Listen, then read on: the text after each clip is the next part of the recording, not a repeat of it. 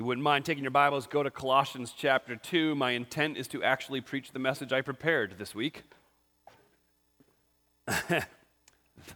actually, let's be honest, I don't ever preach the message I actually prepared. just kind of let it rip and see what happens. So let's see what happens this morning, shall we? Colossians chapter 2, we've been studying the book of Colossians. We're we're looking at the idea of the, the, the, image that's there before you, the fact that every tree you see, every plant you see, there's, there's a root system that goes deep beneath the ground that nourishes it and cares for it and strengthens it. And Paul's encouragement to the church at Colossae to make sure that they're paying attention to the very roots. And, and what we have found in the first couple of chapters of Colossians is that, that the roots of our lives, the, the very root of who we are, is, is nothing less than Jesus Christ Himself. And it's important that we just continue to anchor into the truth that, in, in, in, in truth, Jesus is everything. We need to stop chasing other things, stop chasing, which actually makes me laugh right now, stop chasing things. In reality, um, there are a lot of rabbit trails that I could chase this morning, so we'll see which ones we chase. But we can't chase rabbit trails when it comes to what, what, lays at the center of who we are, at the core of our being. It's Jesus. It's always Jesus. It's always been Jesus, and it always will be Jesus. And for us to let our eyes slip off of those things, of the gospel, of the, the power of who Jesus is, um, that, that's what the Colossian church was doing, and, and that's what Paul's trying to encourage us not to do. Let me, let me go ahead and read our text this morning. We're starting verse 16 and go all the way down to uh, the end of the chapter. So, Colossians chapter 2, starting in verse 16, it says this Therefore, don't let anyone judge you in regard to food and drink, or in the matter of a festival, or a new moon, or a Sabbath day. These are a shadow of what was to come, but the substance is Christ. Let no one condemn you by delighting in ascetic practices and the worship of angels, claiming access to a visionary realm. Such people are inflated by empty notions of their unspiritual mind. He doesn't hold on to the head, from whom the whole body, nourished and held together by its ligaments and tendons, grows with the growth from God. If you died with Christ to the elements of this world, why do you live as if you still belong to the world? Why do you submit to regulations like don't handle, don't taste, don't touch? I mean, all these regulations refer to what is destined to perish by being used up, and they're human commands and doctrines. Although those things have a reputation for wisdom by promoting self made religion, false humility, severe treatment of the body, they are not of any value in curbing self indulgence. So, so here, what is happening is Paul is, is getting ready to launch into the practical application of everything he's been speaking about. He's getting ready to get to the nitty gritty of life that, that we get to look at for the next three, four, five weeks here as a church. But, but all the way leading up to this point, he just keeps going back to the roots, back to the roots, back to the roots. Now, for today, what he's doing, he's saying, okay, now let's examine your roots. And he asks the, the, the very poignant question so, what are you rooted in? Because his evaluation of the church at Colossae, his evaluation of the Colossian believers is this you, are rooted in things that you should never be rooted in. You, you've taken anchor in things that are just going to lead to ultimate disappointment and heartache and hurt, and they're not actually going to do anything for your soul. They can't bring peace, they're, they're, they're, they're impotent to bring any change. And so he asks the Colossians, What are you rooted in? And then he actually, it's very interesting. In verse 16, he says, Listen, okay, don't let anybody judge you. And then in verse 18, don't let anybody condemn you. So he gives them the challenge of listen, I want you to know we're going to look at your roots. And, and the first thing you need to get out of your head is being so concerned about what people who are coming in and, and, and preaching about things that aren't of Christ, people who are coming in and laying down regulations and rules that aren't from the mouth of Christ, aren't from the, the, the mind of God. You need to forget about what they're saying about you. That's easy, right? So I don't know about you. Um, but um, if you have any opportunity to be in a leadership position, um, many of us in leadership positions uh, worry obs- uh, uh, often, some might even say obsess at times, about what other people think about us. I find it remarkable that most men that, that God calls into a preaching or teaching ministry their, their, their besetting sin, the thing they struggle with the most, is an insecurity that results in the fear of man. You know why that is, right? It's the old Paul thing. Uh, this is my weakness. I'm going to brag about my weakness. And so here I stand in front of you, which is really weird. Let me tell you how weak I am, everybody. Uh, it's not for a pat on the back. It's not for attaboys. It's not for somebody to come alongside and like, oh, you'll be fine. It's reality. My greatest weakness is insecurity and the fear of man. And what Paul is saying is directly to me do not let anybody come alongside you and judge you. He's not saying the, the, the modern uh, equivalent of, hey, don't judge. It says, don't judge.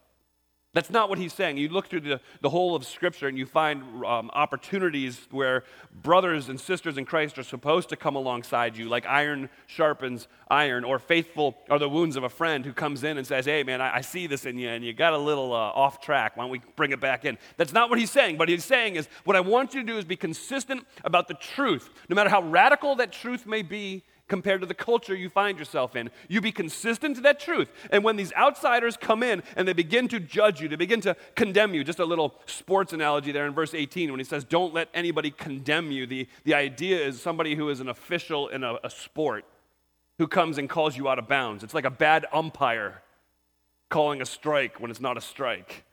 And these guys have no ground to stand on, yet they're coming in and they continue to tell you that, that you are doing the wrong things. So, so it doesn't mean don't care. What, what it does mean is don't care for the negative evaluation of someone who's selling something other than Christ. So, so that's what you need to start off with. What are you rooted in? Don't be obsessed with what other people say. Instead, let's talk about what's down there, okay? So now let's evaluate what's down there. In verse 16, he says, Don't let anybody judge you in regard to what? In regard to food or drink. So this is a little interesting.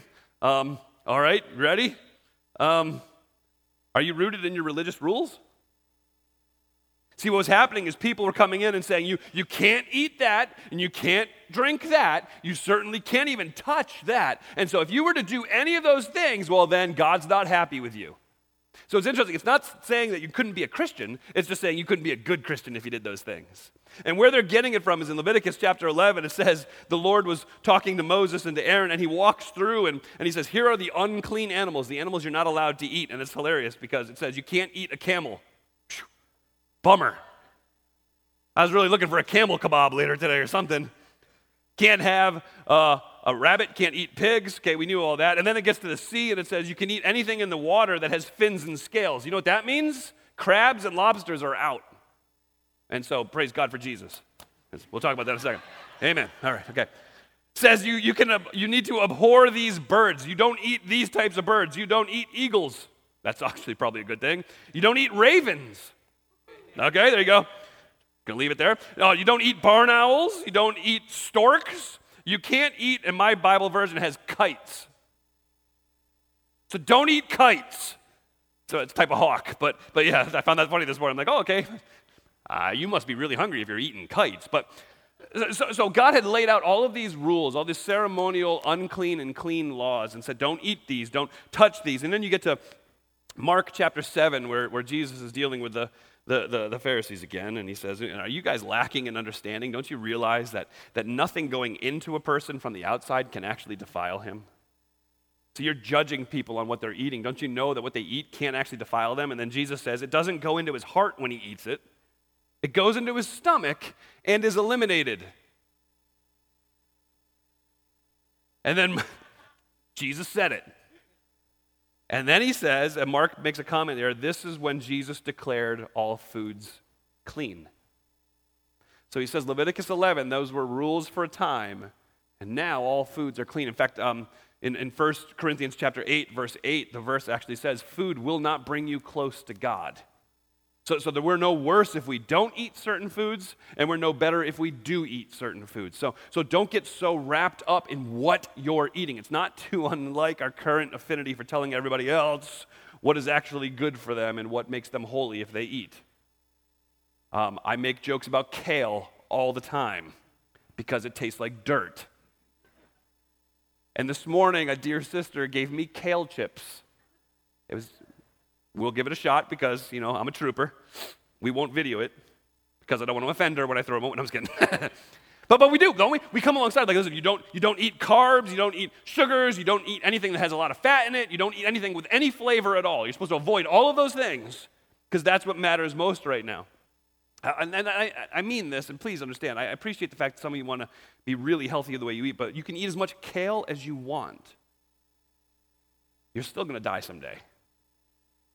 You, you can fill yourself full with all the vitamins and nutrients, and you can post all the things on Facebook you want. But the moment that God says your time is up, your time is up regardless of what you ate. Now, I'm not ripping on you, so please understand that. However, I'm going to apply that in my own life, and I'm going to eat as much red meat and bacon as I can.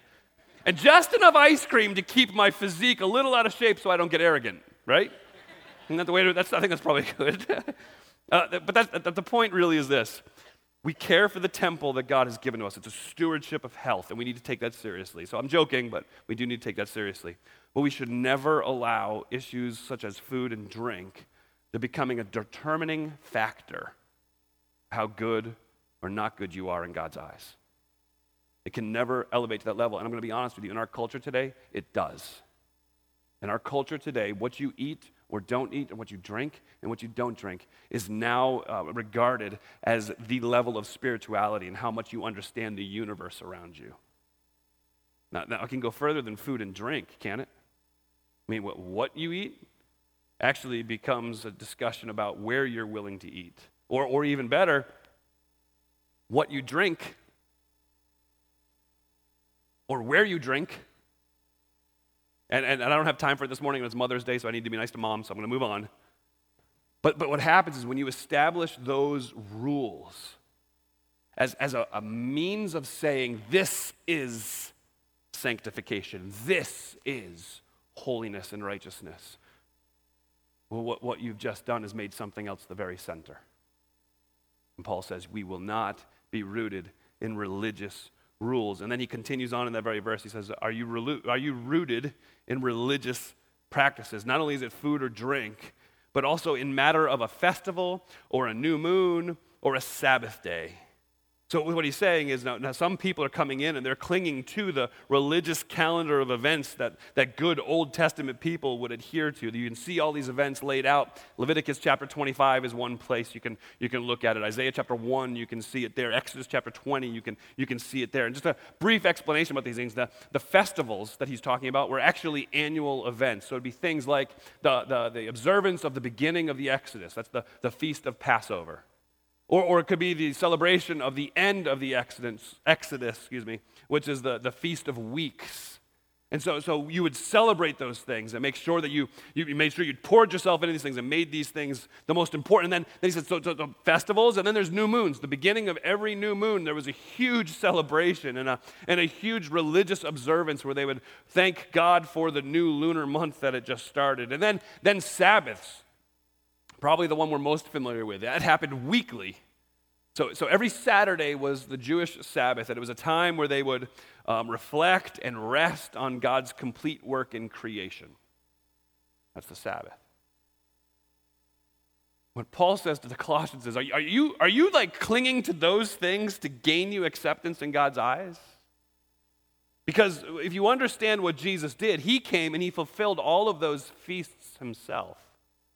You, you look at the Feast of Passover. That's fulfilled in Jesus. He's the very beginning of the leading of his people out of the captivity of sin. You look at the Feast of Weeks. Jesus is the conclusion of that Exodus process. The Feast of Weeks is what we celebrate when we will face Jesus eyeball to eyeball in glory.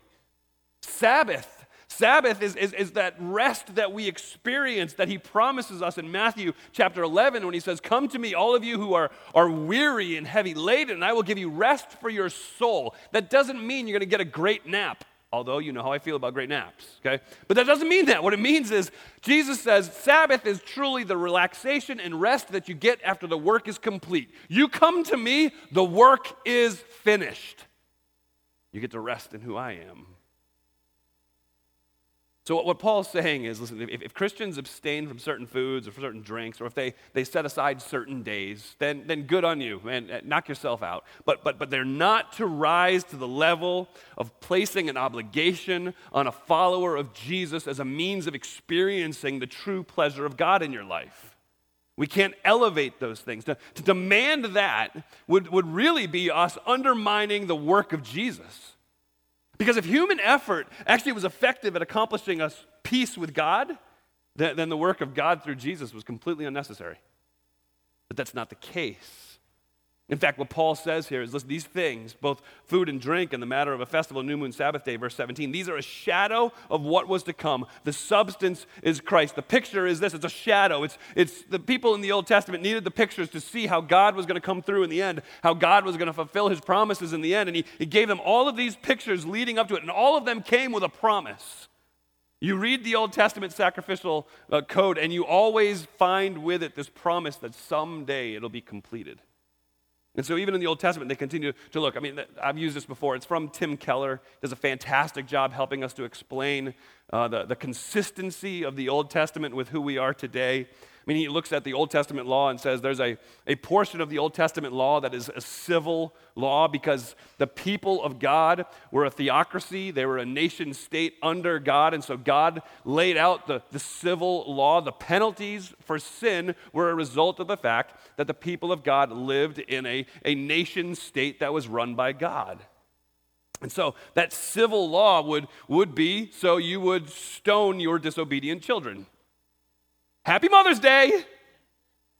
But, but, but that, that, it's like, well, what is that all about? What is that? But that, that was the, the civil law, much like our Constitution today. But it would be the, the civil law. It would lay out the rules, and then there would be punishments that came along with them. Now, now, because today we are no longer a nation state under God, instead, the people of God gather together in church assemblies. That's different. That civil law, the, the penalty phase of the Old Testament law doesn't apply to us today. Instead, the church is commanded to practice church discipline, uh, even up to the most extreme level of church discipline, which is to excommunicate somebody from membership. So it's different through what Christ has accomplished in making the church. But, but then you look at the, the Old Testament and you see the ceremonial law. You see the, the picture of the sacrificial system and a complex set of rules about how, how um, there should be purity and cleanness with that sacrificial system, how you could eat certain things, not eat certain things, how you could approach God uh, only if you wore the right clothing. You had to refrain from touching a variety of objects and people at certain times of the year, and so on and so on. And it's incredibly complicated. And if you just read through it, it's how in the world would anybody keep this code? And that's the point. The point of the ceremonial law in the Old Testament was to drive home the knowledge into the head of each Israelite that in and of yourself, you can't possibly maintain purity. You need a sacrifice. You need someone else to, to, to, to gain your purity for you. And that's exactly what we have in Jesus Christ. So, Hebrews, you read through the book of Hebrews, and that's what it's talking about the entire time the supremacy of Christ and the fact that the sacrificial system is do- done and it's gone because in Jesus the sacrificial system was fulfilled. But the third type of law you find in the Old Testament is the moral law. It's a picture, an outline of God's own moral character. It's his integrity, his love, his faithfulness, his mercy. And so, so all of the Old Testament says about things like loving our neighbor or, or caring for the poor or being generous with our possessions, the social relationships we have, the, the commitment to our family, even the sexual ethic of the Old Testament, all of those things continue to carry through because it is a picture of God's very character for us. So, okay. Some of you this week if you hadn't already seen it, you probably will if you're on Facebook, may see a little bit of hubbub about a very popular person who spoke against the Old Testament. Um, a, I have not listened to what he actually said, and so I am not able to comment on it. I should listen to it before I comment on it. Um, I've read a lot of articles about people just destroying this guy. Let, let me just be clear about what we think about the Old Testament, okay? That, that I can do, because it, I have to self edit myself. I don't have to listen to anybody else. You guys are stuck listening to me. When you look at the Old Testament, we don't reject it, we don't stop reading it, we don't look at the Old Testament as old fashioned or judgy. When you look at the Old Testament, you, you see it as what God uses to remind us of his holy and moral character. When you look at the Old Testament, it's a reminder of our total inability to live up to that standard, his moral character, on our own. And so when we look at the Old Testament, we see the, the requirement that is laid out for us, and then we see the promise of God to care for us if we live by faith, trusting in Him to do what He said He would do by taking Him at His word. And then what we see when we look at the, the Bible as a whole, Old Testament and the New Testament, you see Jesus coming not to tear down the Old Testament, He came to fulfill it. And so Jesus fulfilled all the sacrifices, all of the hopes of the Old Testament. And so what we see, you've got the civil law that's set aside because we are now a, an assembly of church. You, have got God's uh, uh, ceremonial law, which has been fulfilled in Jesus. You've got God's moral law, which continues because we see God's character in it. So, so what we understand as we uh, look at the Old Testament is that, that through Jesus, He changes the way we worship, but He doesn't change the way we live there's still a call for holiness because God's moral law remains intact. Okay, so that was one rabbit trail, and I'm going to jump because we could stay on that for a little while. I'm going to jump to the next one. So, are you rooted in religious rules? Are you rooted in religious practices? Are you rooted in religious experience? This one's actually kind of fascinating. You look at verse 18. Let nobody condemn you by delighting in ascetic practices. So, let me define what asceticism is for you it's that voluntary abstaining from things that bring satisfaction, joy, and delight to your physical, emotional well being. So it'd be a picture of abstaining from food, drink, sleep, clothing. Well, that one's interesting. Wealth. the reason I said that social interaction, sexuality, all those things. Where do you see asceticism most often? You see it in monks. What they've done is they've, they've sworn an ascetic vow of silence, of poverty, of celibacy, and, and they hide themselves away, and it's, it's miserable. Many monks, one of the things that they have done, instead of you, you see the monk robes, many of them have actually put into some of the, there's a sect of monks that put into their robes um, um, a type of rope and wool combination so that as they walk, it constantly rubs against the back of their shoulders, irritating their skin. Because what has happened is there becomes this spirituality that we think we can attain if we're miserable. See, I'm, I'm i want to be holy, so I'm going to be miserable. That's the way we view holiness. Holiness is no fun, right? Don't say right. Please don't say right. Absolutely. and that's not how God designed us. When you look at how God has laid life out, how God has commanded us to do certain things and to not do certain things, it is always because God knows what will bring us ultimate joy. It's not because he's some cosmic killjoy who every time you crack a smile is going to reach down and slap you in the back of the head. That's not how God works. God has given us good gifts. And, and the, the idea of asceticism, to reject all of these good God given gifts of joy and happiness, is to, I mean, it's to play the fool. What you're doing is you're saying, God, thanks, but I know a better way to this. Now, now let's be honest. There are times when we need to deny ourselves. And I'm not talking about a diet, okay? But there's times when we need to deny ourselves. And those are, there's two very specific times that are laid out in Scripture. And, and, and, the first one is through fasting. So we fast from food in order to pray. But, but remember, even as, as that happens, you, you look at what Jesus says in, in Matthew. He says, But when you fast, don't walk around all mopey so everybody knows you're fasting. Take a shower. Please, take a shower, okay? Put a smile on your face. This isn't meant to be this time like, oh, I'm so hungry, but I'm holy. No, man. Yeah, you fast, and then the time that you're supposed to be eating, you spend praying. And every time your stomach starts to rumble, you're not like, oh man, I wish I was eating. Every time your stomach rumbles, you're supposed to say, Lord, I am continuing to pray for this thing that I'm fasting for. That is a reminder for me to call out to you for wisdom, direction, for intervention, whatever it might be. But, but, but remember, there's rules to the fasting. You don't do it so that everybody sees you. The other one, and I'll try to be careful because it's Mother's Day, is, is your sexual relationship in marriage. 1 Corinthians chapter 7 says there is a reason to abstain from that physical intimacy within marriage, but there are rules that go with it, like it has to be mutually agreed upon. Okay? It's a specific period of time, so you can stay for three, four days, and it's with a distinct purpose of dedicating your time in prayer. And then you agree to come back together in physical intimacy at the end of it. So, so there are reasons for ascetic things to happen in your life, but it, it's not asceticism that brings holiness. It's not asceticism that makes you experience these wonderful, holy moments to make yourself so very miserable, doesn't make you free. It's funny, he actually says this. Um, verse 18 they're inflated by empty notions of their unspiritual mind. To, to, to, continue to, to make yourself miserable doesn't make you free with your walk with God, it just makes you miserably arrogant. And I'll just keep moving on from that. Verse 18 also says, talks about the worship of angels. So, so, so some of you have experienced this, this moment where you got to see angels. And, and, come on, let's, let's be very clear. In our culture today, we just we, we, we see that popping up all over the place where someone is, is, is, is dead and then brought back from death. They're like, I saw the light. And not in the old spiritual way. I mean, I saw the light and I saw angels and, and I saw this and I saw that, and now I'm a, now I'm a religious black belt. Because I have all the wisdom that I could possibly need about what heaven is and what God looks like and how angels sing. I mean, that book was huge a few years ago. Well, heaven is real. Now, now, please, I know I'm being sarcastic, but I want to make sure I'm clear. I'm not saying people didn't see something, and I'm not even saying, I won't, I won't even argue that maybe they saw angels. What I am saying is we should never build our belief system on their report. Our belief system is built on the Word.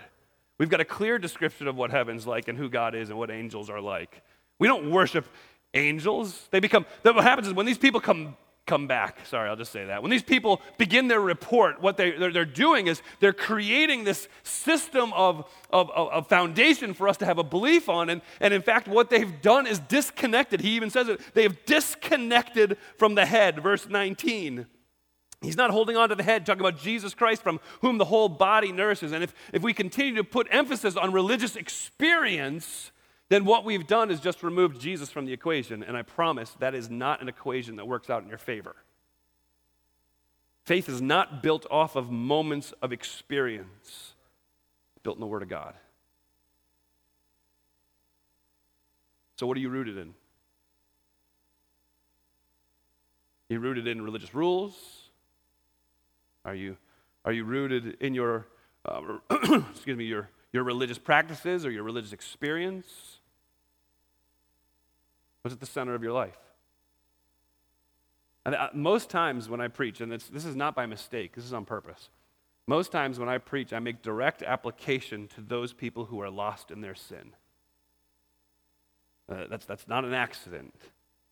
So, so I do want to make sure I take time to make an application to you right now. If you are here and you have continued to reject Jesus and rebel against God, either knowingly or unknowingly, you have to understand that to say no to Jesus is to reject God's gift to you for peace, for salvation.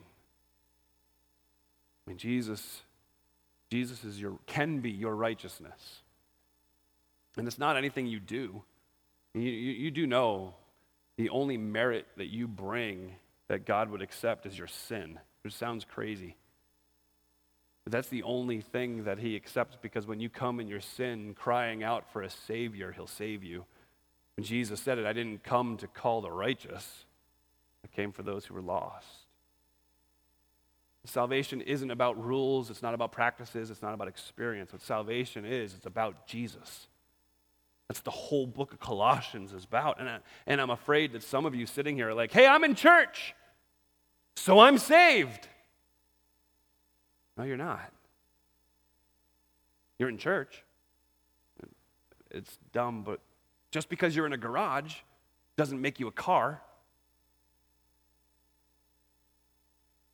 But I fear for many of you sitting here this morning, that's where you're at. So come to Jesus. Come to Jesus. Salvation isn't in any other, it's in Christ and in Christ alone. It's because he shed his blood for you on the cross. He, he died on that cross where you should have died. And he did for you what you could never do for yourself. And he brought peace between you and God because his sacrifice was holy, pure, and final. Come to Jesus. The bigger application of this text in Colossians today is to those of you sitting in this room who are lost in your religion and you've replaced Jesus. too often we get caught up in good things. And we look for those good things to give us what only God can give us. It's because our, our hearts are so deceptive, deceitful. And we begin to look at those things to, to get us an acceptance and love from God. When in reality, through Jesus, we've already been given love and acceptance.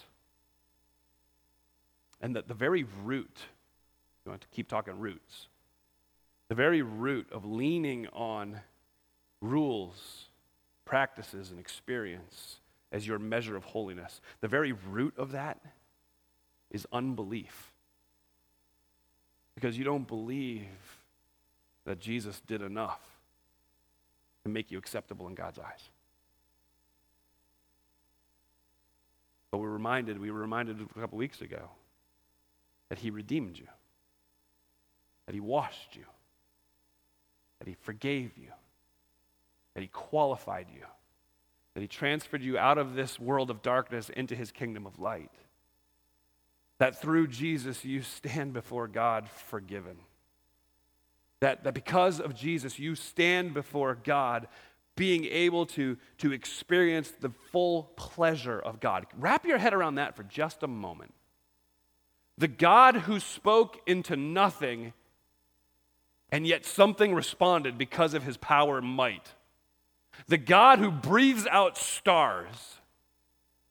That very God is going to dump his full pleasure on you. What is that like?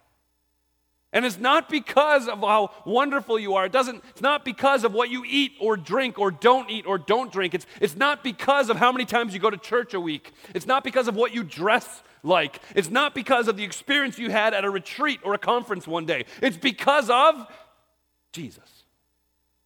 It's all about Jesus. So, what are you rooted in? I'm going to steal a phrase.